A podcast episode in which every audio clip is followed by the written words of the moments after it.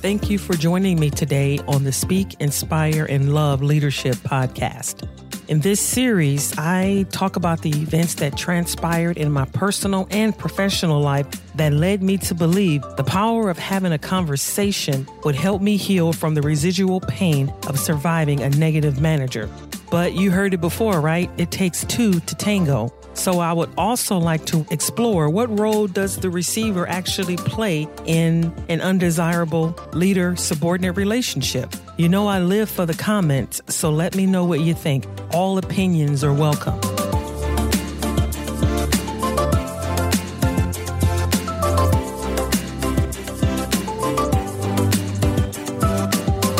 I was constantly finding myself validating my importance. I was working 10 times harder convincing my leadership that I was truly the person that everyone else saw me as, right? Everybody else knew that I was doing a good job, but it was harder for me to convince the actual people that mattered, my leadership. I found myself balancing how well I actually did my job. So I didn't appear to be too smart. You know, sometimes you got to dummy down or, you know, minimize is what they say just to make sure that I was not offending anyone. Because for some reason, you know, you find yourself doing a great job. You're getting all the accolades. But when you become parallel to someone, when you like just right there edging at their heels, that's when, you know, the threat comes in like, oh my goodness, you know, she's getting close. She's on my heels. So they find a way to start chopping you down a little bit. But I did what I had to do to survive, which did not involve a bit of retaliation. I kept my head down and I did my job, right? In some roles, I found myself fighting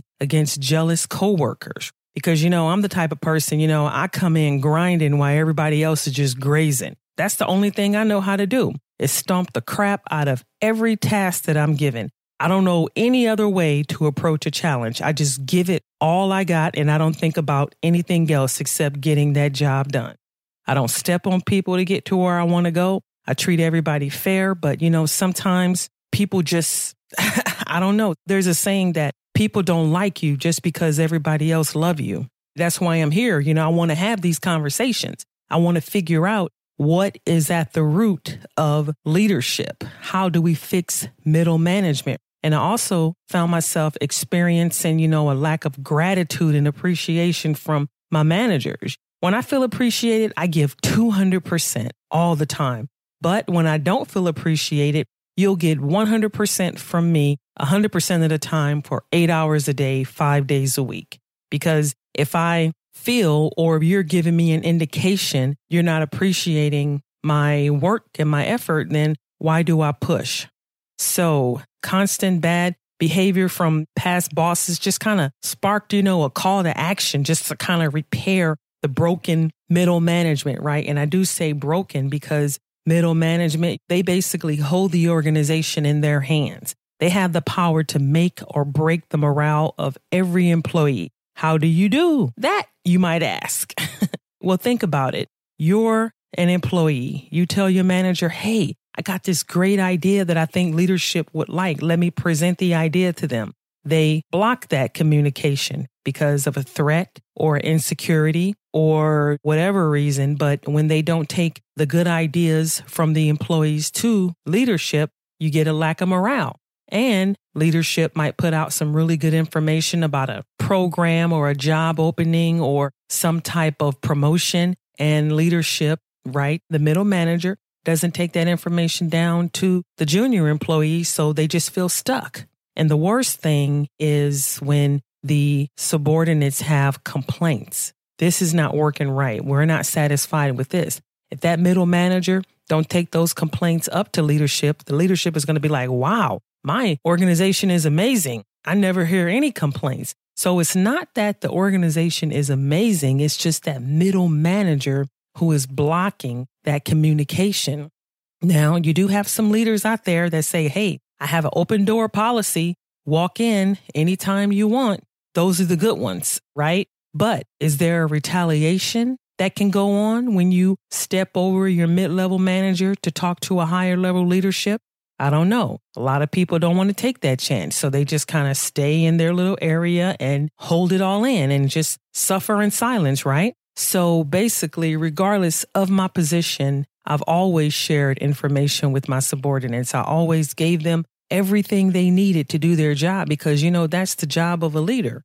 My job is to make sure that my subordinates, whose job I cannot do, right? My job is to make sure they have every tool necessary to do their job.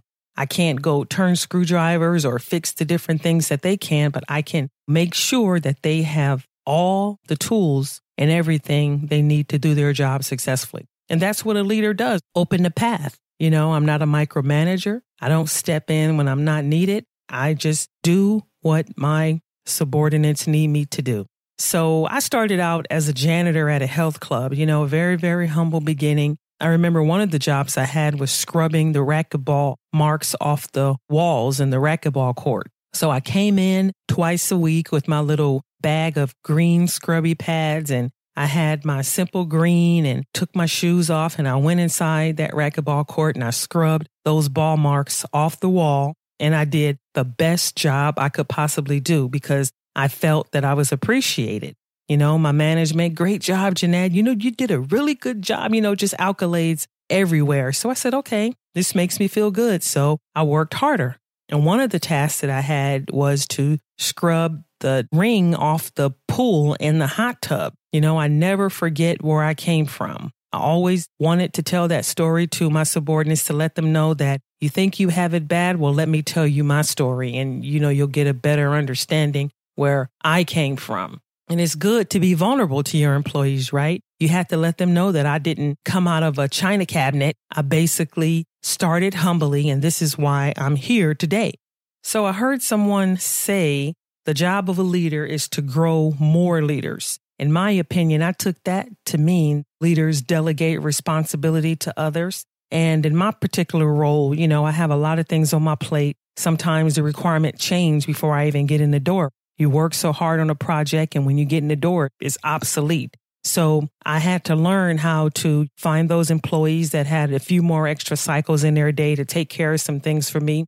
And I delegated responsibility to others so I can be available for other employees and I can be available to leadership if they needed me to interject in any type of situation. So that showed trust. I didn't hold it all in for myself, you know, and if I'm going to grow more leaders as a leader, two of the most important things you have to do is delegate and trust that the people who you delegate these responsibilities to will follow through on it. Inclusion is another job of a leader. When you're talking about growing other leaders, inclusion is very important.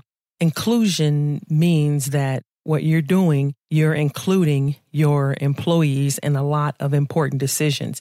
Let me give you a little bit of example. One of my employees came to me and said, Hey, you know, I really need your help on something. We're doing all these cool things. And, you know, the team on the 10th floor, they're not really including us in a lot of these decisions. You know, we're doing all the work, but they're not including on us in the implementation of some of these cool things that we're doing. So what did I do? I called a meeting because sometimes these things could be a moment of a misunderstanding or just a small miscommunication. So I said, okay, that's what we'll do. We'll just have a meeting and we'll just work everything out. And it worked. We were able to come up with a solution on how the other team would be more involved with different projects and had more buy in into some of the requirements that were coming down. But what it also created, it created an open line of communication in the form of a weekly meeting or maybe bi-weekly meeting. But now these two teams are going to be communicating on a regular basis. They're going to be communicating, which will allow them to hash out everything and put everything on the table. And it will allow both teams to get that sense that they are being included in all the decision making on these cool things that they're working on. And another thing you have to do as a leader, you have to be vulnerable to your subordinates. You have to let them see that you're human you know, you were not just taken out of, you know, some gold shelf and, hey, here I am. You know, you get tired, you get frustrated, you know, you need a break, you need somebody to vent to. You're human. So being vulnerable is very important in being a great leader. And one of the most important things that I find very, very important is engaging. If one of my subordinates come to me and say, Hey, I have a problem. I need to talk about this or that. I put my phone away I lock my computer screen, I turn my chair, and I give them my full attention to let them know that whatever you are saying to me in this moment it is very important to me and I am listening to everything. You have my undivided attention and we're going to work this out together. I've done that. You know, employees like hear the phone ring and they say, You got to answer that? No, they'll call back. Let's work out whatever situation that you need to work out. Because one thing that I do know and experienced this in the past, people could be dealing, you know, even before they get to the door, you know, the kids are sick, the car break down. I mean, a number of things could happen before they come through that front door. And it's my job to be understanding and to just listen. One of my favorite quotes is seek understanding before judgment. And also, as a leader, you have to be empowering, right? We talked about delegation earlier. And when you delegate, you empower. You say, Here, this is yours. You own this. I'm not going to micromanage, but I will be available to help you if you were to get stuck in a particular situation while you are handling this task that I delegated to you. That's empowering. That says, I own this. I am trusted. This is mine. I am a part of this organization. I feel included. This person is being vulnerable and I am here. I am a valuable part of this team. And that also comes down to edification, edifying and uplifting other people, saying something good, a compliment. You know, I'm really big on sending out emails to the whole team, not just people inside of my organization, but everyone. One employee was like, Oh, okay, well, please don't do that. I'm kind of shy. And I'm like, okay, you did a great job. So I learned everybody does not like that. But my belief is if you do a great job, I want to let the world know because maybe this might open up an opportunity for you to work in another office and they'll look at, oh, was that employee XYZ who did that great thing? Okay, I think she might fit on our team. You never know what type of opportunities can open, what type of doors can open, or what anything can open based on some of the kind things that people say about you. And one thing that I do understand, even though I am in a position of authority, I do rely on influence to grow leaders because regardless if I am in a temporary position as a leader, because, you know, obviously I'm not going to be here 5, 10, 15 years, I'm going to grow and I'm going to move on to another position. But I still rely on how much influence I have because influence is that one thing that will make people want to work for you without even being asked. That's influence. That is very strong, much stronger than authority people will never, ever, five, ten years down the line, they're not going to remember your name, but they will remember how you made them feel. I've been in countless conversations where they said, Oh, my manager, who was that? I don't remember her name, but I remember this XYZ thing that she did for me. That is influence, and you want to have influence because it'll take you longer, much, much further than authority. So whenever I'm in a situation where I'm not the authoritative figure, I defer to my influence as equity. You have to always remember what you have available to take out will depend on what you put in. If you didn't put anything in, most likely you're not going to get anything out. So I'm a firm believer that if I cannot do the job of my subordinates, I should be willing to be coachable and take on the mindset of a learning leader. One of my pet peeves is when people call me a boss. They like, hey boss, hey boss. I'm like, Ugh. Tony Soprano was a boss.